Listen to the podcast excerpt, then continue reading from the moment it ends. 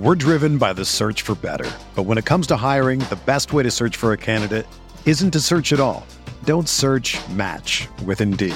Indeed is your matching and hiring platform with over 350 million global monthly visitors, according to Indeed data, and a matching engine that helps you find quality candidates fast.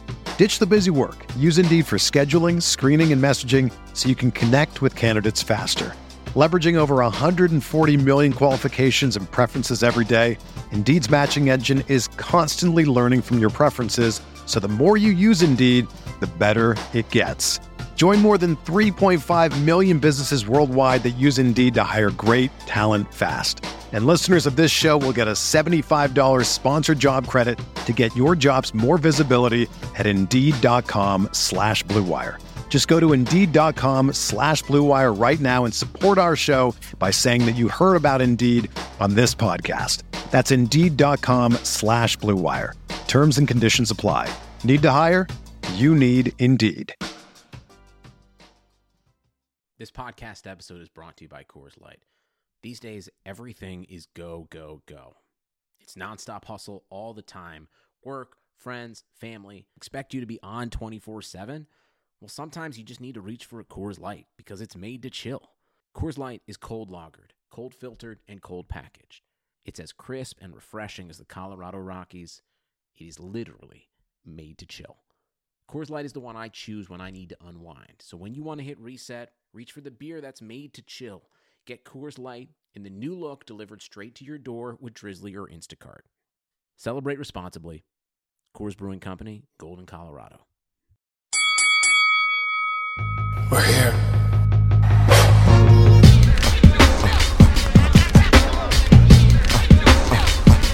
I wish I could give this feeling. I wish I could give this feeling. Uh uh uh uh uh. On the corner. What up, everybody, and welcome to another episode of the Corner Podcast. This week's episode of the Corner is brought to you by Casper Mattresses. Casper is an online retailer of premium mattresses for a fraction of the cost. You know, me and Andreas are always covering events, we're always writing articles, but when we do have time to sleep, we lay our head down on a nice, pillowy soft, premium mattress from Casper Mattresses. Casper is revolutionizing the mattress industry by cutting the cost of dealing with resellers and going straight to you. No showrooms, no middleman. Everyone's seen those creepy guys trying to follow you around the department store. None of that anymore. You get your hands on a nice premium mattress by going straight to Casper Mattresses. Yeah, man. I mean, I, I got to get my rest. So Casper Mattresses is the, is the goods. I'm telling you right now. So listen, you can get fifty dollars off of any mattress purchase by visiting Casper.com backslash the corner and entering the promo code the corner. That's one word, the corner. That's Casper.com backslash the corner promo code T H E C O R N E R. Terms and conditions apply. What up, everybody? Shout out to the sponsors. We are back. Another YouTube video, The Corner Podcast. Kel Dansby, Andreas Hale. For you guys who watch on YouTube, you can see us. For those who don't, this is just on the regular audio on the SoundCloud, on the iTunes, wherever you guys may listen. I'm in the studio here at work. Dre is in his kitchen getting ready to go to Canelo. What? Canelo Triple G. What is today? Undercard stuff? Uh, trainer roundtables are today, so I got to do some stuff over there for that. But yep, it's it's uh it's fight week, man. It's another exhausting fight week. Not nearly as bad as Mayweather McGregor, but it's it's there. Nah, it was good. We caught some wrestling this week. That was fun. That was dope. We did some, you know, it's a little bit more calm. Uh, I haven't seen the influx of Mexican fans yet, just tearing up the strip. They're coming. Yeah, Yeah, that's what I'm waiting for. I can't drink tequila, but I'll drink something with them. It's gonna be a fun weekend.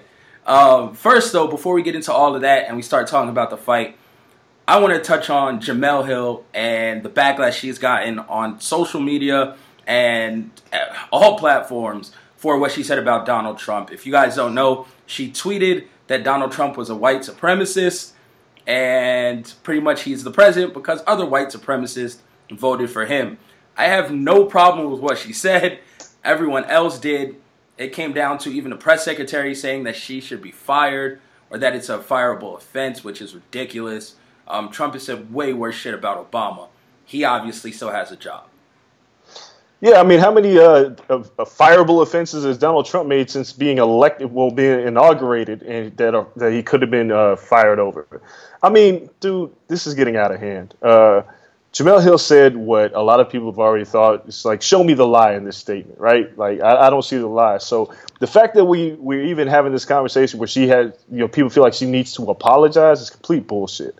Um, and furthermore, yeah, I mean, come on, Trump. You, I mean, what do you, you? I don't understand when America Americans can't, and I use that with three Ks, can't be called on their shit. Donald Trump would refuse to speak up against Charlottesville, which was clearly like white supremacist fiesta. Um, well, I won't use fiesta because Trump will want to build a wall around that. but for what it was, he he refused to call them what they were. He refused to use the word Nazi. If he refused to say so many things about them, but now Jemele Hill calls you what you are and says that you're surrounded by white supremacists. Steve Bannon is a white supremacist. I mean, let's just be honest with the people that he has around him, and let's be honest about his supporters, which is like Fox News, who are, are clearly a group of people who don't really care for us of the darker skin skin tone. So, you know, Jemele. I mean, I'm glad that they didn't suspend her. Um, I wish ESPN didn't even try to make her apologize or apologize for her statements. It is what it is. The president is whack. And, um, and more power to Jemele for saying what she said on her Twitter account. It's not even like she was on Sports Center saying it, which I still wouldn't have had a problem with. I would have been fine with that. Yeah, but you know, people say things which it boggles my mind. They say, you know, stick to politics or stick to sports, or stick to that. But when J.J. Watt is uh, saving hurricane victims, people aren't saying stick to sports then. But when Colin Kaepernick is trying to take a knee for uh, minorities getting uh, brutalized by police, they want to tell him to stick to sports. When Jemele Hill is speaking out against the travesty that is Donald Trump, they tell her to stick to sports or stay in the kitchen. I've seen a lot of that. But it, it's a double standard, man. And it's I feel bad for people like Jemele that has to catch that kind of heat because she's already getting it um, terrible in other aspects. Uh, the article in the Ringer today spoke about, uh, you know, a lot of the comments that are negative are about Jemele and Michael Smith. And it's because they're black. I mean, it's not because of anything else. America just doesn't want to be called on their shit. Y'all don't like black people. It is what it is. And y'all don't, y'all want to call us, you know, uh, social uh, justice champions, whatever you want to call us. Say you don't like niggas. Just say that, right? Like, don't I, say. Yo, there was plenty of that in her mentions, by the way. Of course, you know, but you can hide behind a computer and say it. But it's like nobody wants to say what it is. You only got a problem with Jemele because she's a black woman. You only got a problem with Michael Smith because he's a black man. You got a problem with Bomani Jones because he's a black man who speaks on racial issues. Race is part of our society. Y'all, the people who are listening to this podcast, y'all probably not one of them, but there's somebody who probably checked this podcast like they keep talking about this black shit too much. they should stick to sports and, and, combat sports. That's not who I am. That's not who Jemele is. That's not who Bomani is. It's not who uh, Colin Kaepernick is. So get off it. Go, go play ball with Darryl Strawberry and Ray Lewis and fuck those guys too. Oh yeah, they're both on the list. Ray Lewis the been on the list. The Dog, list is the list is brolic right now. The ca- Uncle Tom's Cabin is so full of these jigaboo dark dudes. I won't even call them African Americans trying to get back in the good graces of massa. It's amazing how quickly they will throw another black man or woman under the bus. George Foreman, you're in Uncle Tom's Cabin for saying that the Colin Kaepernick is unpatriotic. I mean, you must think the same about Muhammad Ali, who whooped your ass. But it, it's amazing how many black athletes and black people. Jason Whitlock, of course, he owns the goddamn cabin. But it's amazing. He's renting out rooms. Jason Whitlock's handing out room keys. Like here, yo, here. he is Airbnb at Uncle Tom's cabin. Like that's that's Jason Whitlock. It's just on Airbnb, home away, wherever you want to go. Ray Lewis, Darryl Strawberry, y'all can go. Y'all can find him there. So it's it, it's it's messed up, but you know um, for those that do listen to this podcast who know Jemele, I mean, I hope you can get the word out that the corner supports her. We will always support her. We will always support anybody who speaks about racial injustice and just be honest about Trump being a piece of shit. No, word. It, that's it. Like sooner or later, you just got to speak your mind. What staying quiet led to this shit. Exactly. We can't stay exactly. quiet anymore. That's no, just that's just what it comes down to. And I'm glad you brought up Whitlock because it's fade on sight. I tweeted that. I'm telling you, yo, he's just to the point where it's not even funny. I laugh, but it's not even funny anymore. And, no, the I, fact that Fox Sports lets him do this cooning shit, or they support it, they pay him to do cooning shit. He's just on there doing his little jig back and forth. Nah, man, nah, not not anymore. He, like I said, it's been too long since he's been punched in the face. This is what happened. That's my theory it's people go too long between periods of getting punched in the face, and they forget how to act, and that people still don't stand for this shit. And now he's a grown man. You know, he sue people. He can't get punched in the face. But every now and then, someone just got to get caught with the sneaky, like the white dude who was out at the little rallies and shit supporting Trump. Crying later. Yeah, he didn't know he could get punched in the face. Someone just come up with a hoodie, give him one good one. I haven't seen him since. That's what the hell you got to do. Every now and then, you just got to remind somebody you get punched in the face. Look, and, and, the thing is, like I've said before, you know, I've had my war wars with Jason Whitlock in the past about the Sean Taylor death and him blaming that on hip hop. This guy's been cooning for a long time, but it's got him to where he is today. People want to hire uh, an inflammatory African American who's willing to bash other African Americans. Like, Jason Whitlock's not going to bash anybody else. He's not going to bash Tom Brady for wearing a "Make America Great Again" hat. You know, he's not going to bash Dana White for being a Trump supporter or Donald Cerrone, or he probably doesn't even watch MMA. But he's not going to bash anybody else, but when it comes to a black man, oh, he's quick to blame black on black crime. He's so quick to do these things. But this is the country that we live in. This is the people we got to deal with. And, you know, unfortunately, there's not enough space for people like, such as myself or the Jemele Hills or yourself or, you know, even, I mean, you know, Shannon Sharpe is doing God's work on Undisputed with, with Skip Bayless. Shannon Sharpe is killing it over there. But there's always going to be room for a Jason Whitlock. There's always going to be room for a Tomi Lahren. There's always going to be room for people like that who uh, are just completely disrespectful and, and, lack any empathy of the culture because they're in great financial positions, and this is how they got there. So, so basically, fuck them too. Isn't Tammy like 24? Tammy don't know shit about shit. Yeah, she like, young. She young. Life. But um, you know, she's a blonde woman who's who loves to speak up against things. You know, uh, uh inflammatory remarks. I mean, she's like Ann Coulter's daughter. You know what I'm saying? Like they, they all are cut from the same cloth, and they know how to fan the flames to get people to watch them. And there's a lot of people that support them. And and, and furthermore, the mo- the biggest issue is like, yeah, um, there's Trump, but it's not oh, it's not Trump, it's the people who support Trump. You know, Trump might not be the super racist that a lot of us paint him out to be, you know. But it's the people that support Trump that empower him to say the things that he says. It's people that support the Tammy Lahrens of the world who empower her and make her go, hmm, I should say that shit a little bit more. So when that happens, you know, that that's the gasoline that gets them going, and it turns them into these monsters that they are today. So yeah, man, it's it's a mess. It's messed up. That was the best thing about Jemele's comment is that she didn't say Trump is a racist. She said he's a white supremacist, and that is spot on. It's not necessarily that he's the biggest racist in the world. He'll be around black people. He'll be around he Spanish people. He just always thinks he's better. And that's the key.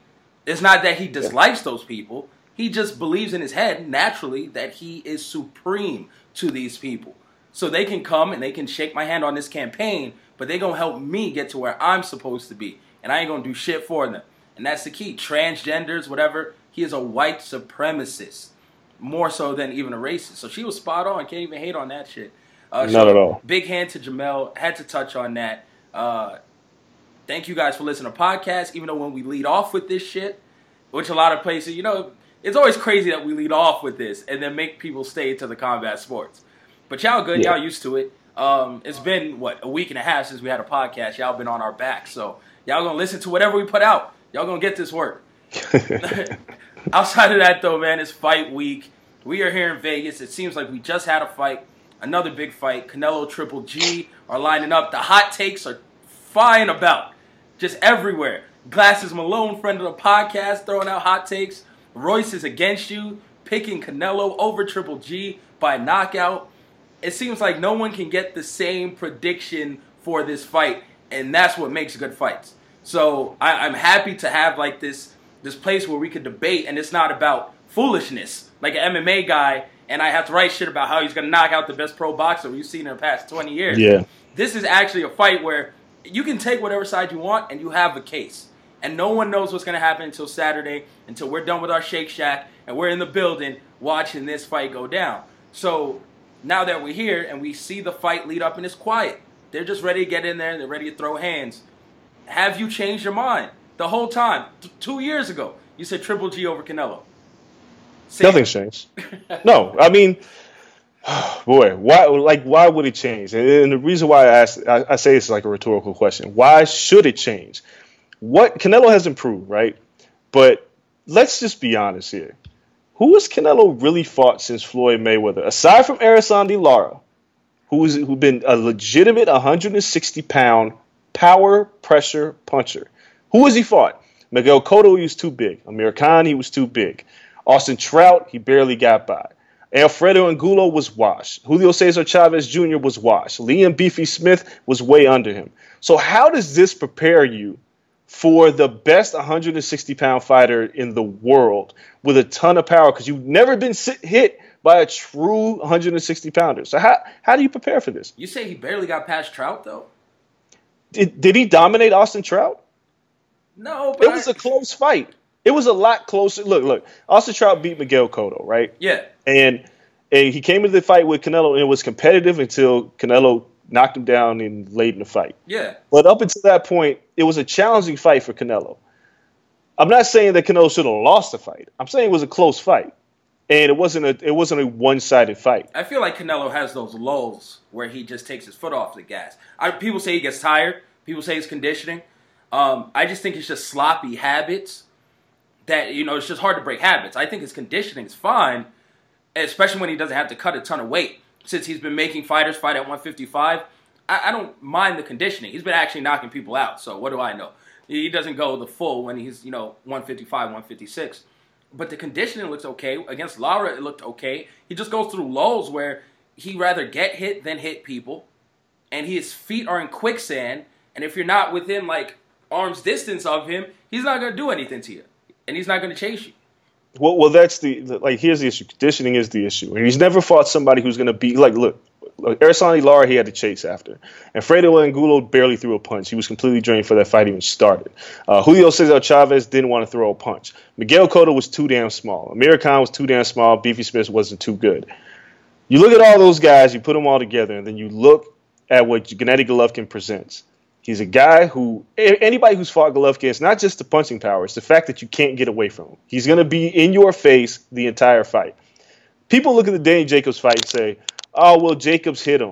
Jacobs is the second best 160 pound fighter in the world, who had a great what do you have a 16 fight knockout streak? Yeah, himself completely annihilated Peter Quillin. Annihilated Peter Quillin. He only lost before he went on that leave of absence when he had, you know, cancer. he had the cancer yeah. issue. Jacobs is a is would have washed. Well, I'm not gonna say washed. He would have beat Canelo that night. Jacobs was also a lot bigger than Canelo. Jacobs was huge on fight night, and he's naturally a bigger fighter. Yeah. So he, to try to, he didn't even he, care about getting back. You know, there's that oh. weight limit for the belt. He said, "The hell with this. I'm not getting knocked out by Triple G. I'm gonna come in, you know, rehydrate 20, 25 pounds more, and make sure he doesn't knock me out." So so Triple G beat Danny Jacobs. A lot of people was like, oh, it's a close fight, could have went either way. Triple G won. All right. So and he knocked him down along the way. What does Canelo present that Danny Jacobs does not? That's my question to a lot of people. It's like people talk about punching power. So you mean to tell me that Canelo, you, you you're sure that Canelo hits harder than David Lemieux and Curtis Stevens and Danny Jacobs? Are you sure about that? He's never hit a hundred, a real hundred. He couldn't knock out Julio Cesar Chavez Jr. He couldn't knock out Aris. I mean, he stopped Alfredo Angulo, but he couldn't knock him out.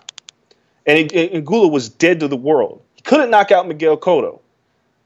Why is he going to knock out Gennady Golovkin? Somebody has to explain this to me. What is he going to do to finish Golovkin? A guy who's never even been knocked down in amateurs, Olympics, or pro. How's this happening? Yeah, it's not like Triple G has a weak chin. He gets hit a lot. He takes all of the punches. Yeah, um, you think he's not going to walk through the fire to get to Canelo? Canelo just has to. He's become a good counter puncher. Yeah. Um, that that's something where even the Mayweather fight he didn't really have. Before he was always that press. Even the Mosley fight, he had to press you, press you, press you to get shots. He's become a counter puncher, which is a great feat considering he doesn't have great feet. like to have right. horrible footwork and become a counter puncher, I don't know how they pulled that shit off but he does that well, and Triple G is going to press him. So I think people would see that, like, okay, Triple G is going to just walk into one. I don't see it. I'm still picking Triple G. I, I want to say a decision, but I don't know how Triple G doesn't wear on his body and pick him apart and, and doesn't Dude, get a stoppage. Look, I've told uh, I've told people if you want to watch a fight, watch Miguel Cotto versus Antonio Margarito. That's how I believe this fight's going to go. Canelo's going to start fast. He's the counter puncher. He has he has allegedly quick, quicker feet. He moves a lot more in lateral movement. He's going to do that early. But Canelo's machismo is going to get the better of him. He's going to try to get into a firefight. He does his best counter punching off the ropes, is where Triple G does his finest work. So when he pins you on the ropes. The biggest thing here is going to be the body punching, which can which Triple G does better than anybody in terms of being economical and precise. He doesn't waste a lot of energy when he gets to you. What he what he does is he spends your energy trying to keep him off of you. So I figure that Canelo is going to back himself into the ropes and try to get in that little counterpunch stage where he's going to try to, you know, tuck one in and show, shoot the left hand and, and, try to tuck one in and take one. But you got to take one. And when mm. Triple G hits you in the body, as the fight progresses, that punishment's going to mount up. And eventually it's going to break Canelo because he's never had to deal with it before.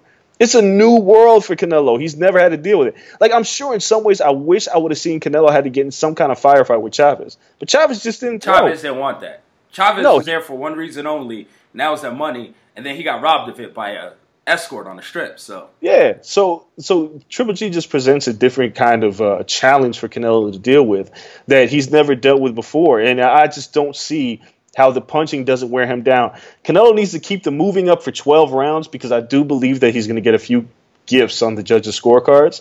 Um, and that can happen if he uses a lot of movement, tries to steal rounds, kind of similar to what Ray Leonard did against Marvin Hagler. If he can do that, he'll be in good shape to win. But the way that Triple G cuts off the ring, the way that Canelo wants to make this a fight, I hope that Chepo and his trainers are, are telling Canelo, look, man, do not get into a fight with this dude. Yeah. Try to win a boxing match because you are not going to win a shootout. Jab and counter punch. Jab and counter punch.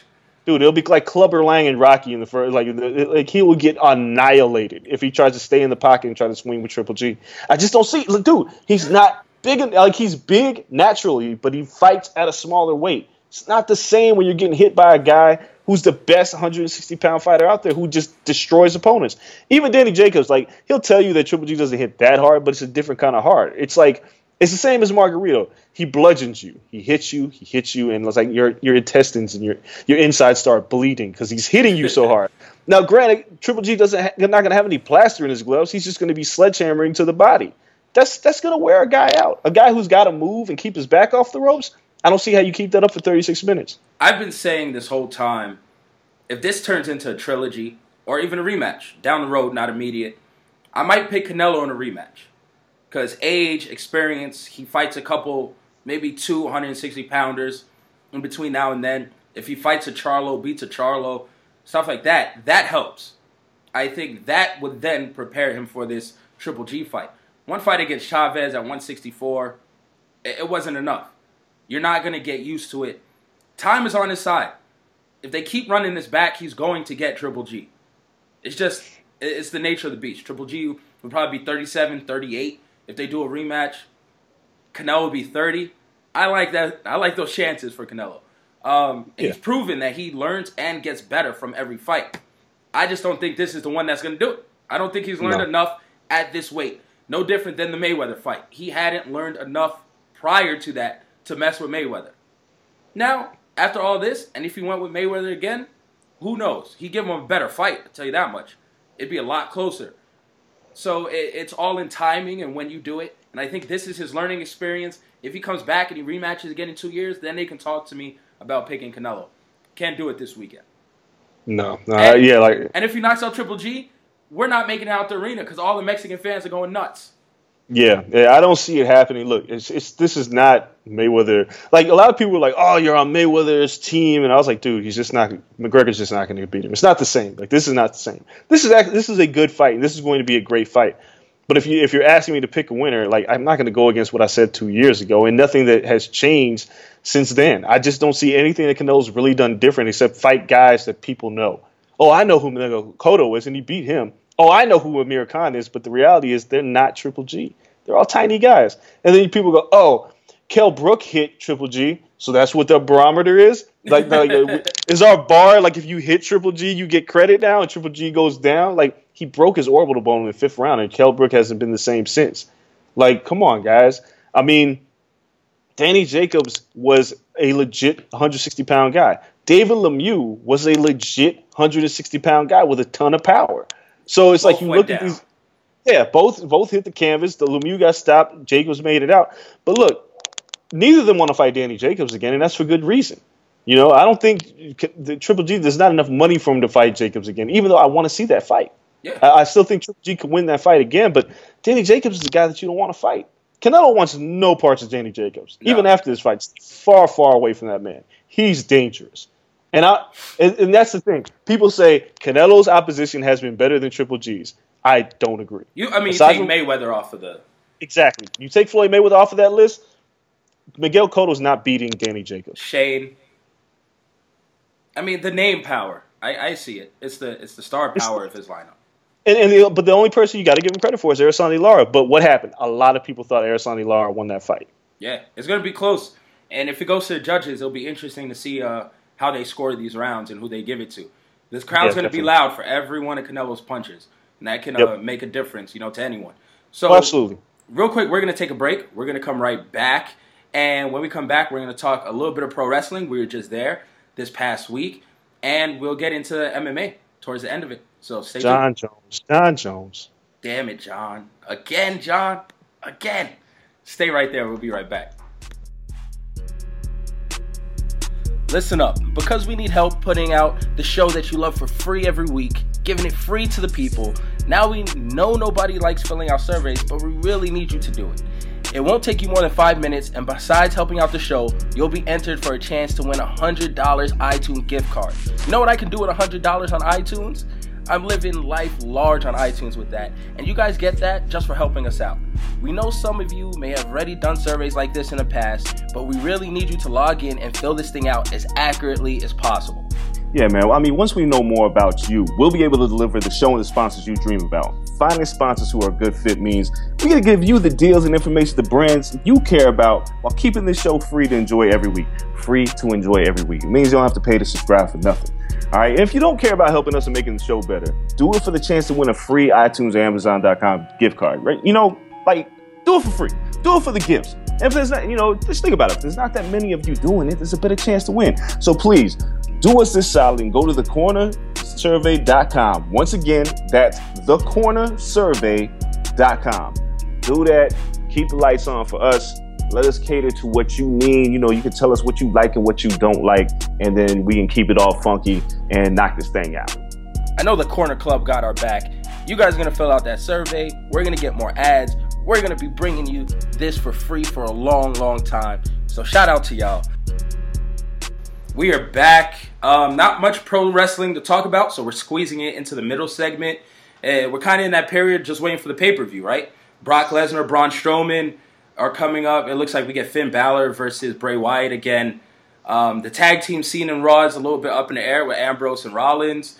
Yeah, it's like whatever. Uh, the women's title, Nia Jax is gonna challenge for the title on Monday. Probably not gonna win. And there's a four way at the pay per view. So Raw is With stagnant. Emma. With Emma. Hey, Emma she, she talked her way into the shit. Look, I like Emma, but I just don't understand how she's talked her way into this match. I mean, it really should be a triple threat. I have no idea why this is for. Now or never, because Asuka is debuting soon. We saw the vignette, and Okay. as long as Vince doesn't fuck it up, she's gonna be the champion in a matter of months. So, but I'll take Asuka versus Sasha Banks. That match will probably be crazy. Yeah, So- well, I mean, I guess we could talk about this with with Asuka. Actually, first, like watching her uh, farewell speech on NXT, I was like, man, this is this is good moving stuff, man. I mean, Yeah, I would honestly like. I, I, I did a lot of digging about undefeated wrestlers and and their runs. I don't think we've ever had anybody that was booked and handled as well as Asuka. You look at Goldberg, but he was like a monster. You look Yeah. at guys like Strowman, he was a monster. Like all undefeated guys are monsters. Asuka wasn't a monster. no, he was just a, a savage to deal with in the ring. And and I think two years in NXT undefeated, um, and then the champion and her run and beating everybody. And she only kind of was a little sneaky and underhanded against Ember Moon the first time. But aside from that, I, I've never seen anything like this, and I just don't see how Raw is going to keep this momentum up. I just don't see it. she's gonna lose eventually. Everybody has to lose, but Yeah, how? I mean, are they gonna make her lose at Mania? I guess her first loss. It's it's tough. it's hard because like everybody's got to lose eventually, right? So it's like you look at a lot of the monsters, like Braun Strowman. I think lost. He lost to Roman Reigns first, right? That was his first official loss. Yeah, Um, you look at Brock Lesnar, and he lost to Big Show the first time he lost uh, when he lost the title. that's a horrible Well- loss too. Yeah, I'm pre- I'm 90 percent sure that was Big Show, or was it was it Eddie Guerrero? or Was it Big Show? Eddie Guerrero took the title from him. But yeah, I'm pretty sure it was Big Show when Paul Heyman switched allegiances. So, but it's usually something like those are. It's like if anybody's gonna beat him, it'd be Big Show, whatever. And like Goldberg lost to Kevin Nash with the Scott Hall cattle prod, like that was stupid. But Asuka, it's like for her to not be big, and for everybody else on the roster that has losses. It's, it's going to be very interesting how they book Asuka and how if she loses, when she loses, and how they bounce back after the loss. Goldberg was never the same again, right? Let, Braun Strowman's been great, regardless. Brock Lesnar's been great, but how do you handle somebody like Asuka? She, I, I just don't see how anybody beats her, and you're just like, I thought she would have been okay with the loss in NXT. I didn't see it coming. Yeah. But I thought she would have bounced back. It would have been nothing. It would have been like Finn losing or Knock losing finally. It would have Yeah. been like whatever. Like everyone losing NXT. The fact that she didn't is what's incredible. And Well, uh, it doesn't give anybody the rub, and it's kind of weird because you know I mentioned it before. You predicted that Asuka would vacate the title. Um, I didn't think it was going to happen because I think it kind of cheapens the title. And we can talk about this because the Mae Young Classic, which was at SmackDown Live, and Kairi Sane is going to fight for the whoever is going to compete for the title. But I thought they'd just give it to her, but she's gonna I fight don't think for that. it. See, the problem is that doesn't make sense because you have established women on the roster like Yeah. Ember Moon and Ruby Riott. So, but if you have to put her against one of them, it's like if Ember wins, then she's kind of like Daniel Cormier in a sense because she couldn't beat the person that had the title. So it's it's very hard to book this and handle it well. I I don't know, man. I, I just it's questionable how I did. Like I had no problems with Asuka losing to Ember Moon eventually, um, but she didn't. So it's like Ember can never have the NXT title because it just won't feel right. I mean, couldn't it'll feel right. Is she? It won't. It's so weird because Kairi Sane is like such an over baby face she's so tiny too. that it's gonna be like, is Ember gonna be the heel if she goes against her? Do we get an don't think- Ember heel turn? Like, is it just competition sake? Do we get a four way? Um, it's it's up in the air. I wouldn't mind a four Ruby Riott. Yeah, you know they tried it before with the Asuka the three way, and Yeah. Ember Moon got hurt. But I think a four way between you know those four women, they've been killing it. So might as well throw Kairi Just- Sane in there and just let them rock. You know what's weird is, is there isn't really like a true heel in uh, NXT women's. Like Billie Kay and, and you know they're and Peyton Royce are heels, but They're like like believe- heels. They can't wrestle. Yeah. so and, doesn't, and now it's like they treat Nikki Cross like a baby face. You know, like Sanity's like a baby face uh, faction now. So it's like and she's saving no Ruby Riott. heel. Yeah, I- it's there's no real heel here. Ruby Riott has to turn then. Someone has to turn. Well, I mean, the, the heel of your division will be Shayna Baszler if they find a way to sign her and keep her on NXT, which I think would be the smart thing to do. She's a she's a natural heel. She's a bruiser. She does everything that that a heel does, and then she has the affiliation with Ronda Rousey. That's a great heel. She's still a little green though, and there's there's Can always my problem with Shayna. Eh, she's an all right talker, but uh, you know it's just in ring because NXT has excelled on in ring. You know, you look at Ruby, you look at Ember Moon, you look at Kairi Sane. They're all kind of leaps and bounds better than Shayna Baszler. So she has to be booked a certain way. So I don't know, man. We'll see. It, it'll be interesting to see how NXT plays out for the Uh, next few. Years. There's a little hair whip chick they got down there. Yeah, Belair. I think she's actually pretty good. I like it. Yeah, her. they got the other MMA chick, which I feel like Shayna Baszler would just take her character.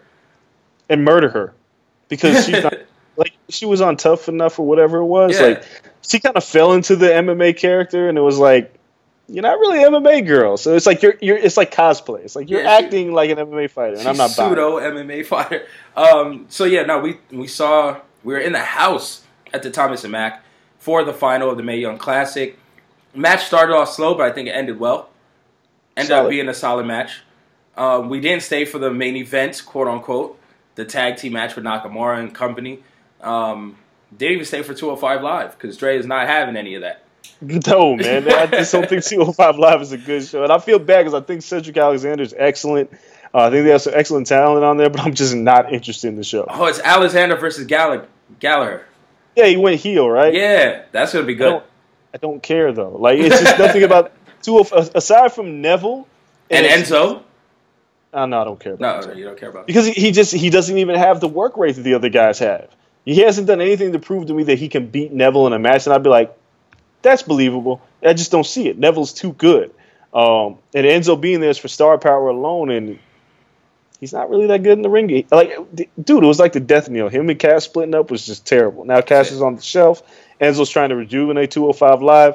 I'm Cass sure sucked before then. Uh, just it was a bad decision. You don't break them up. It's just like New Day. There's no reason to break them up, and people are like, yeah, they're kind of stale, but maybe you can see a reason why now. But Enzo and Cass just got there. Yeah. They weren't even like a full year yet. Stupid. Stopped it. They stopped the machine. They got antsy. Vince saw the size and stopped the machine. Talking about Vince, we saw Vince on SmackDown. Yeah. And oh, he took that headbutt like he was in New Japan. Vince has been watching the Indies. I know it. He took the headbutt like he was taking it from Shibata. Man, all right. First of all, I got to give credit to Vince for taking this headbutt because I think it was utterly ridiculous that a 70 year old man gets headbutted by Kevin Owens. Um, but I think there's no way that Kevin Owens doesn't come out of this as good as he is as a champion within the year, within the next six months. You don't get exit a feud with the McMahons without being on the path towards a championship. And Kevin Owens is by and large the best heel in WWE right now. Yeah. Like, like there's and with this McMahon feud, with him just annihilating Vince like this, and how this thing is going to play out, the Hell in the Cell, he's too good, man. This is how you put a guy over. But and I mean, then anybody- Kevin Owens versus Knock would have to be the program. eventually, I mean, look, Kevin Owens and Knock is beating Jinder Mahal. I mean, I hope so. I think it ruined Nakamura if he didn't beat Jinder Mahal a second time around. I think it would absolutely ruin him. But Kevin Owens eventually will have to cross paths. I believe. Well, I can't even see WrestleMania is too far ahead. I have no idea who's going to be where. There might be a roster shakeup, but I feel like Kevin Owens has to hold this title at some point. You know, you need a, a, a heel to have the title that a babyface is going to chase, and it's kind of weird now because you look at the SmackDown roster and you see you have Kevin Owens as your top heel, and if he eventually gets his hands on the title, you have a, a top heel who's also one of your best workers as a champ. But you already ran the, the AJ Styles program into the dirt. So where do you go after Nakamura if that's the route you go? We saw that on Tuesday. We saw where is going to go. What? I can't remember. Sami Zayn program. You've never run. but- I mean, I mean, you you golly. you did it for no reason, and it was dope for like two months, and then the brand split happened, and it was done. I'm not resting until we get the Kevin Owens Sami Zayn ladder match at Mania. I don't care. It will be for the title, and you got to run that shit again. You're absolutely right. The problem is, is there's no juice behind Sami Zayn right now. No, no, not behind Sami, That- but they they, they threw him back into it like, oh, there's no other reason for Kevin Owens to say I'm a fire Sami Zayn. He brought that shit out of nowhere. Sami Zayn was on the dark match. Like he was minding his own damn business. But I mean, Sami's just not on any kind of roll, and you have to build momentum for it to make sense for Zayn. I mean, Zayn and Owens are always going to be, be a great rivalry. It's just you got to build towards it. And how do you build towards it if Sami just is, he's losing the to Aiden English? You know what I'm saying? Like he lost the week last week to Aiden English, not this week in the dark match. But that's not a feud that's going to help Sami Zayn. You know, so it's going to be interesting how SmackDown lays it all out. But yo, Vince taking that headbutt, like you know, I Taking know a Vince- frog splash. yo, so Vince had to be like, you know, Kevin, this is what I want you to do, and Kevin's like, are you sure? And Vince is like, lay it in, ah, whatever. And he took it, and I know after it, Kevin had to be backstage like, Stephanie, I'm sorry, like Shane, I'm sorry, Gorilla, like, like, I oh was- shit. I almost killed your dad because like that headbutt was that was Shibata level type of headbutt. Concussion busted- protocol. the the feud's gonna have a ton of heat. It's gonna be the biggest thing on on, on Hell in the Cell, just like AJ's feud with Shane was. But I think Kevin Owens is a better antagonist than AJ Styles was with Shane. Like I think, dude, Kevin Owens might be number one on the power the PWI list next year if he if they handle this right. I don't think there's anybody better than Kevin Owens. no, but we've been saying that for a while. I mean, he's been flirting with that upper level. If they give him the belt, this is where he takes off. Yeah, he had the belt last you know last year, and we saw how well he did with that. He was a great Universal Champion. Like it was like a testing phase because Finn Balor was hurt, but you see, like he he generates heat. Um, you know, you you love to watch. Like he's a great worker. Like it's it's hard to find guys who can do both. Like Jinder Mahal is not that. He generates heat for all the wrong reasons, and his work is subpar in the ring. Yeah. But Kevin Owens, he's always been good. Always Kevin Steen days. Like people, if you if you listen to this and you watch WWE and that's it, I advise you to go back and watch Kevin Owens in ROH. Watch him in PWG. The guy's just an, an amazing talent. He's one of the best wrestlers I've seen in a long time. And I forgot Bobby Roode, if they keep him face, would also be the other option versus Kevin Owens heading into Mania. They, dude, he can't be a babyface. I don't Bobby- want him as babyface either. That's just what people say. He's just absolutely not a babyface. Yes, the music is over. I mean, we love the Glorious theme song, but people love the Glorious theme song. NXT still a heel. Yeah. The- he's the proverbial heel. He's the douchebag. He's everything. Like when he was in TNA, he was a great heel. When he went on a singles run after he split up from J- James Storm from AMW, great heel. Not a babyface. Cut it out, guys. Get it together. Yeah, stop stop messing shit up, Vince. Maybe the headbutt cleared Vince's head up and we'll get some good booking. I don't think so. But I think Vince knows what he's doing with Kevin Owens. I think Vince finally sees it. I think it took him a while. He's like, "Who's this fat bastard that wrestles in a t-shirt?" And Triple H's like, "Oh, Vince, you gotta, you gotta check him out." And eventually, Vince was like, "I see it." I think that like that headbutt was Vince finally seeing the light on Kevin Owens and Oh. believing in that man. Then that means when Knock loses to Kevin Owens, he's going to go in the program with Shane McMahon. Because this is just a cycle.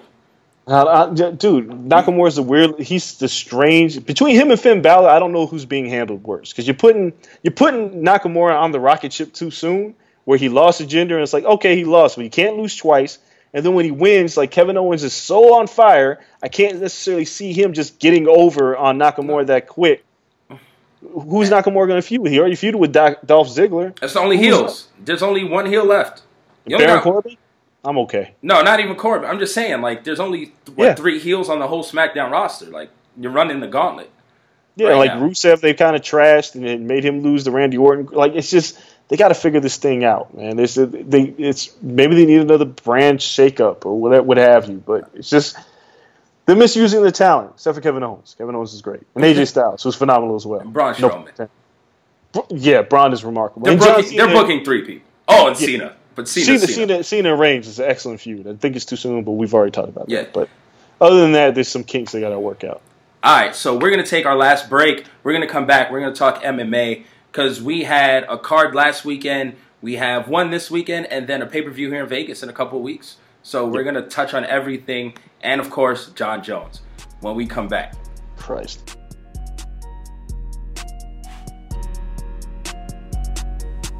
All right, everybody, before we continue to talk more combat sports, we got to give another thanks to Casper Mattresses. Casper Mattresses combine two technologies, springing latex foam and supportive memory foam to create an award winning sleep surface.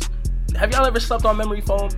It's like floating on air. It's that great. And this is how we get our sleep. So you guys make sure that you check it out. Casper mattresses are made in the USA and have free shipping and returns to the US and Canada. Shout out to the Great North. You can buy your Casper mattress easy online and it's completely risk free. Look, dude, you spend like a third of your life sleeping, and Casper understands the importance of trying out a mattress before you commit. Look, so if you aren't satisfied with the Casper mattress, you got a 100 day period. Yeah, that's right, a 100 days. You know, like a 100 days of sleeping, by, by about that time, I think I know if I like my mattress. So get a Casper mattress for $500 for a twin or $950 for a king size. And you can save an additional $50 towards your Casper mattress by going to casper.com backslash the corner and entering the promo code the corner. That's casper.com backslash the corner. Promo code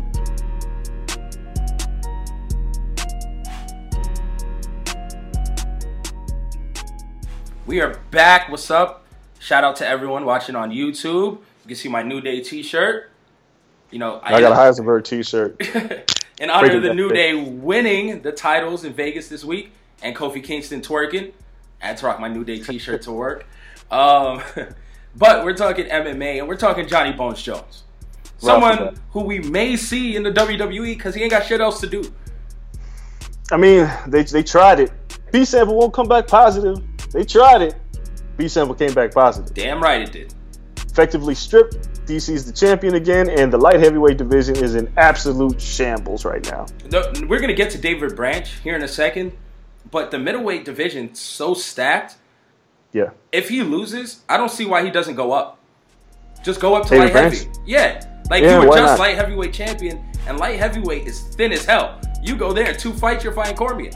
I mean, there's a lot of guys like Chris Weidman. He's a guy who could go up to light heavyweight immediately. Uh, you look at this the, the middleweight division is so loaded, and in Outrun- such yeah.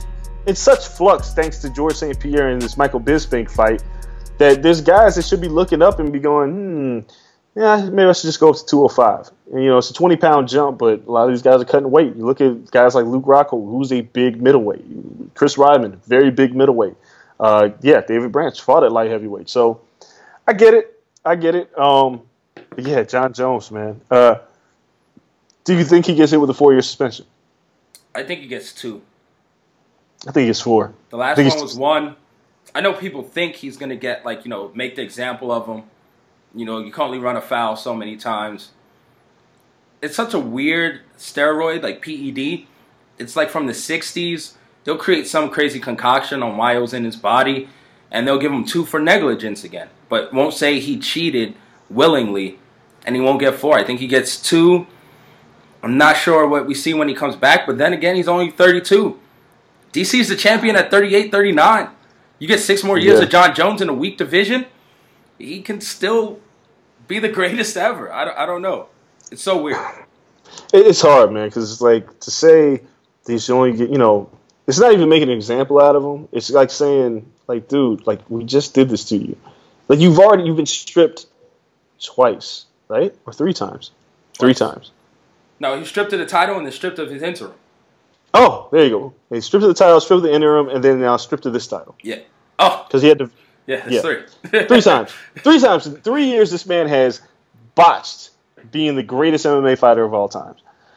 So the sanctions from USADA will come down, who don't care what he's did. It's just the fact that he failed another drug test in competition sample, and it was literally a fight removed from what just happened. So I don't even see how this man gets anything less than four years. If it goes two years, if they find some pity on him and say, "Oh, we'll give you two. California State Athletic Commission always going to levy a sanction as well, so he could have another sentence from them. For well, he's not gonna fight. Yeah, he's not gonna fight in Cali. Then just fight in Vegas. But he'll probably like Nevada State will probably fall in line with California. and not concurrent. You think they're just gonna top it? They might add to it. I mean, this we're in a situation where Jon Jones. I mean, if you're the UFC, can you even trust Jon Jones ever again? This is like a legit question now. It's like, yeah, you know, he's the greatest fighter that we've ever seen and never lost inside the cage, but the guy's he's he's a sociopath. Yeah. Can we ever trust him ever again? And what I said before holds true once again. You can never give this man an immediate title shot. I said No, before he you should have fought. Alexander. Gustafsson. Like I, you don't learn by putting him back in there for the title. So it's like, and with the division so thin, who knows what happens in two years? But it's like, come on, guys.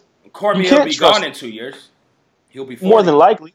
And I mean, Cormier wants to fight him again. I, I'm sure, but at 40, you know, he's not going to win. So it's like, but do you do you uh, want Jon Jones to sit on top of your division again in two to four years? I guess you don't have a choice, right? What is he gonna sit on top Yeah, of Bellator? Yeah, I mean, I mean, the guy doesn't sell that much anyway. So if you do cut your losses, how much are you cutting?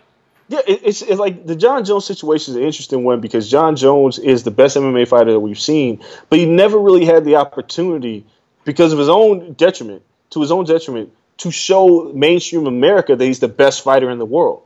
And because of that, when he when this happens, people are like, well, he's your best pound for pound fighter, but he's not your biggest cash cow. Conor McGregor is. Yeah. You know, George St. Pierre is going to get sell more tickets. You are. He is a guy that you know. His popularity is has risen because of his transgressions outside of the cage. But he's not a guy. If you lose him necessarily, that's going to break the bank. Like it'll be great for Bellator to get more eyeballs on Bellator, but can Bellator trust him? You know what I'm saying? It's like it's, there's so well, much. I mean, that- Bellator trusted Kimbo Slice and Dada 5000. They'll be all Yeah. right. It's just, it's just, can you trust him to, to not fail a drug test? That's the problem. And, it, and again, it's not like we're looking at Jon Jones where we're saying that he's a rampant steroid user. It's not even that. It's negligence. The man is just a negligent guy who just thinks he's above the law. That's it. Because he doesn't need it. He beat Cormier with good scouting. He beat Cormier with something he saw two years ago. That kick would have landed juiced up or not juiced up. He would have been fine. Mentally, he doesn't believe in himself. No, he's a broken man. You know, it's like a lot of people call Ronda Rousey broken and say that she mentally doesn't have it when she's not winning. could or could not be the case. You know what I'm saying? I think I think MMA just caught up to her. I think there were just better women who figured out how to beat her, and she convinced herself she was a striker. Jon Jones is different. Jon Jones knows should know he's the best fighter in the world, but there are some insecurities in Jon Jones that we can't define, and I don't even know if rehab and therapy can figure out. So. The man's just, you know, he's a habitual line stepper. And at a certain point, you got to say, how many times can we allow this man to cross the line? Now that's If- it, yo. I'm If it's me, you, I, I kind of let him go. I had a radio spot before the last fight, and they said, "Hey, oh, right after," and they were like, "Jon Jones is a changed man. Do you believe him?" I tell you, I, I got quiet. I was like, "Come on, man, come on." I'm never falling for that shit again. And look, at he always he proves us right. He Every- was who we thought he was. Yep, you was who you was for you got here. Where did Jay Z. That's that's who you always been. So forget about it. Let's let's Yeah. talk about last week's. Well, Well, well yeah, let's listen. talk about. last week's card was was mediocre. How about that? At best. Yeah, this was mediocre, but let's Um, talk about Gilbert Melendez's leg though. Ooh, that was nasty. Uh, Here's the question. Well, he kept getting up though. He's tough, tough as hell. My question: to you, Should he continue fighting after that after that that bruise that that things began to develop? Was it smart for him to continue fighting that fight? Yeah, I mean, he had to. What else? What is his other options? He has I- one win in the UFC ever, look, ever. I think that was a, I think it was a horrible decision to let him fight, continue fighting by his corner. I mean, what, You're risking that man's future. Like that leg. what this- future? He has one win. But, but here's my point. He may not be able to physically compete. You don't know what you're trotting that man out to with that kind of a leg injury. Like that was an abnormal growth on his leg from like the second Jeremy Stephens leg kick. And you still got another like that happened like two minutes into the fight. You still got another 13 minutes to go of a man kicking your leg. And Stephens, much credit to him for continuing to kick the leg because that's what you're supposed to do. But you could tell he was like, "Come on, man! Like you're you're you're like a, a one-legged fighter. Like this isn't even a fight anymore." Gilbert Melendez had no chance of winning that fight. So what's the point in trotting him out there and risking the man's future, not in the cage, but standing up? I don't. I, I just don't understand why. Much I, I respect his heart. I think he like he's a warrior, but his corner should have looked at him and be like, last time we I, saw someone throw in the towel? I can't even think." It, it can't be. It's not within the last three years. It takes some shit to throw in the towel. Look, man, all you had to do is go to the doctor and be like, "Stop this shit." Like, you know what I'm saying? Like, you you see, come on, doc, you see, He made it to the, doctor- corner. That's the key. He made it back to the corner. I, I, Just I don't let him leave the corner. Nah, man, he made it back to the corner. He could barely stand on that leg, put any weight on it. Like you're risking a man's future, and for what? You know, for like what? Whatever he's making. What is he making? Fifty four and fifty four? Like, is that what he's doing? Melendez is doing? Well, he's pretty much making 54 because he doesn't win. He doesn't win That- anymore. He gave his all in WEC, and shout out to him, but that was it. Uh, talking about uh, uh, uh, Strikeforce. Strike Force, Not excuse me. W. Yes, And And he was a champ. Yeah, Strikeforce champ. And uh, yeah, that was it. And he left it there.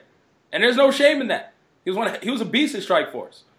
No, No it's just shame. he, he came down to featherweight and he ran into Jeremy Stephens. I mean, that fight probably would have been different if it went a little bit longer and he didn't hurt his leg. It could have been an interesting fight, but Once again, they gave him a, a top guy too. Like they do that all the time. Like, damn, you're not gonna give. There's no warm up phase.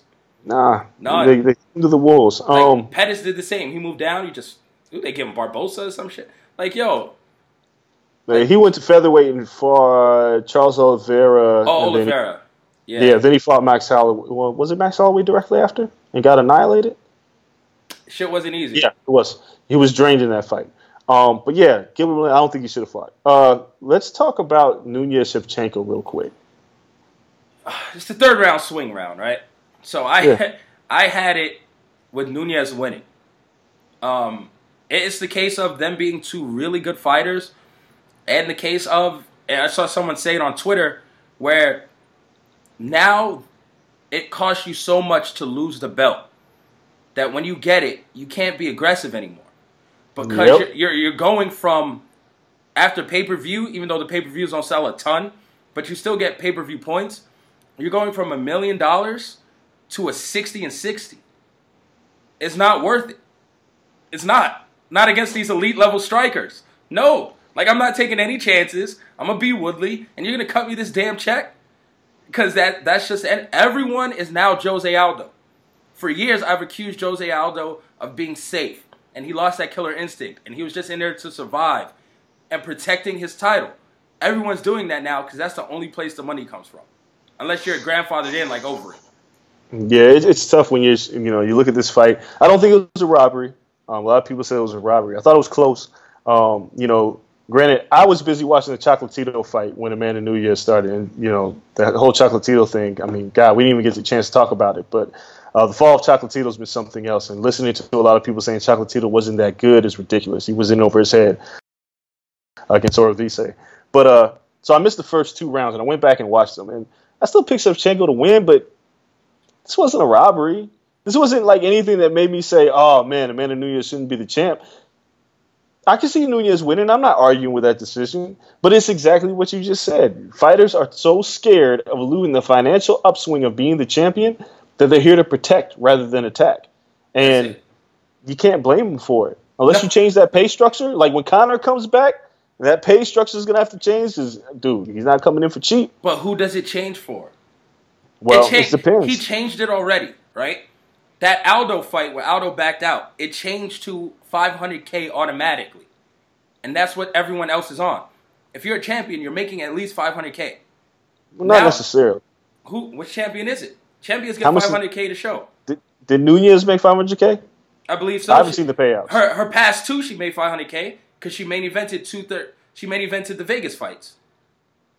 So it was a 500 and 500. Was there a, win bonus? I don't. I'm, no, I- no, no bonus. It was 500 and then pay per view points. Okay, so but I mean, but the, therein lies the problem. Is there's no upswing. You know, 500, half a million dollars, a lot of money, great. But when Andre Ward is fighting for seven million and nobody's watching his fights, No, I You know what I'm saying? it's not great, but I'm saying 500. Conor set that bar, and then now you're seeing Conor. He set the bar with the Nate fight with the one mil because Nate got over a mil, and with the first Nate fight. So Nate got that mill, and Conor got whatever the hell Conor got. But people are like, yo, we at least got to get what Nate made because we're champions. So now DC wants the mill. Uh, Mighty Mouse is clamoring for the mill. That that's going to be that new standard. So even if Conor comes back, he's only going to set the bar to a mill, and that's still only going to be for championship fights. Everyone else, you're still on like your 80 and 80 if you're lucky. it's Someone fought tough, for a man. 16 for 16 and got wrecked last weekend. Yeah, I mean, dude, Kevin Lee is on his original contract fighting for the interim title, which I believe is a 16 and 16. Might be a 32 and 32, but he said he didn't renegotiate his contract. Eddie Alvarez, when he fought Conor McGregor, was on his original contract. which is a brick. Now, now he's on FS1.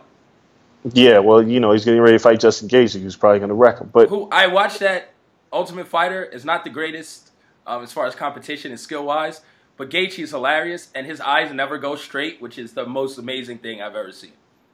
Yeah, Gaethje is an interesting guy, but you gotta love it. But it's just it's all it all comes down to you know we watched this card and Nunes Shevchenko wasn't. I mean, the women's bantamweight division was the glamour division for a while with Ronda Rousey on top. Now the title's changed hands so many times, and now it's in Nunes's hands, who fought a boring fight to a lot of people with Shevchenko, and people are gonna get mad at Nunes, but it's not her fault, dude. It's this is the UFC's fault for creating this monster, where a guy like Tyron Woodley, who can knock people out has to strategize and make sure he protects that title because losing that title means you essentially lose everything. Anthony Pettis ain't making the money that he was making when he was once champion. No, You know, it's like the middle, like it's like Luke Rockhold's not making that money. Chris Weidman's not making that money. The, the, the mighty fall hard, and it's unfortunate. But the UFC has they're gonna have to do something. These fighters need they still need a fighters union, and they got to do something because they are getting shortchanged, and it's affecting the fans. it is. It's affecting the quality of pay per views. Because now you can watch FS1 fights and be like, all right, cool. Because the people have nothing to lose. Those are still pretty dope. But if you want to sell pay per views and the people at the top of your pay per views are scared to death, why buy it? And tough, that's man. that's what they got to figure out. Yeah, it's tough. And you know, and speaking of pay per views, I guess we can end on this note. Then you know, the Vegas card has now added Demetrious Johnson versus Ray Borg, which is still not a fight that anybody was like, "Oh my god, I need to see it." But we, we'll get to see it. I'm see. happy Ray- about that. I mean, we get to see Demetrious Johnson, you know, make history in Vegas because I mean, the main event was what? Ferguson and Lee. I mean, excuse me, the co-main. When, uh, Black Beast. yes, Black Beast. Yeah, that was the That's co-main, not a which is still a great. It's a good It's fight. still a good not fight. A co-main. It's not a co-main for a pay per view. Yeah, So like- now now it's a, a legit pay per view, and then the Yeah. New York card is stacked. So Which is, I mean, this New York's like the stacking of multiple titles on one card. Like, I get it, but does it really translate into sales?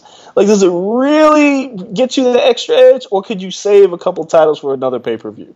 But I mean, what it comes down to is that they should be like the WWE and condense once again to the big four. Have a big four pay per view structure and put the rest on television.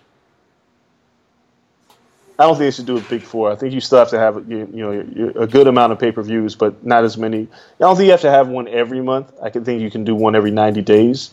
Um, it's just weird. Like you look at that that Madison Square Garden card. Yeah, it's loading, and you know you always have to hope that somebody doesn't fall out because it's it's a great card.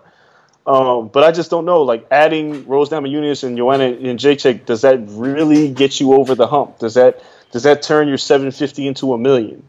Do Yeah. two hundred fifty thousand people care about Rose and, and Joanna? Probably Or is that better suited on a different card? You know, if like if you put Rose or if you put Cody and TJ in Vegas and left Rose and, and, and Joanna in, in New York, I think that helps the Vegas card because I thought before DJ got hurt, the Vegas card wasn't that good. No. It could have used another title fight. Yeah. It's weird booking. WWE's having it. UFC is having it. The only person who's not having problems with booking is boxing, Boxing. right now. And which is odd because they've had booking problems for decades. Criticism out the yin yang for years, and now boxing is getting it right in New Japan, of course, and everybody else is getting it wrong. Well, listen, we just found out that uh, the Bronze Bomber is going to be fighting in New York same night. Luis Ortiz, UFC. that's a big heavyweight fight. They're do- the boxing's doing everything right, man. They're not, everything that they're not scared to go toe to toe with the UFC. No, and I why would you at this point? If it's not Conor, then I don't care. yeah, we'll take our chances. Yeah, like go ahead and do it. Like we got the biggest fight that's going to happen. It's going to do the most pay per views. Like the two biggest fight pay per views are going to be both boxing matches. Oh yeah, And then when Conor comes back, he'll, you know, he'll write the shit. Yeah, kind of, but but We'll he can't see. fight every pay per view. So there's that. yeah, we'll see. We'll see. That's our show for today. Andreas got his healthy man drink, getting ready for the Kombucha, weekend. baby, Kavita, ginseng and Mandarin. Yeah, you Cleans keep out the system. you keep drinking all that random hoity-toity stuff, so we can drink this weekend. You can be nice and refreshed, and your body's right for a weekend of drinking with the Mexican fans. Um, make sure you guys follow us on all our social media. Check out the videos for each podcast on YouTube. They're up now. You can see us in all our glory. Andreas got the distinguished man grays in the beard. We're, Yeah, it's crazy. hey, we're living it up now. This is what happened. He's drinking fancy little spinach drinks or mandarin drinks, and he got the gray in the beard. Old man Andreas is in full effect on the podcast. Um, outside of that, man, thank you guys for tuning in. You know, we'll be back again next week. I'm telling you, we'll be back next week around this same time. Uh, big stuff coming. Trying to get this merch deal finalized so you can finally get this corner podcast merch out to the people. Rocking our own t-shirts on the sh- on the show. So uh, yeah, look out for that, man. Until next week, though, we're out. Peace. Whether you're a world class athlete or a podcaster like me, we all understand the importance of mental and physical well being and proper recovery for top notch performance. That's why I'm excited that Unifyd Healing is sponsoring podcasts on the Blue Wire Network.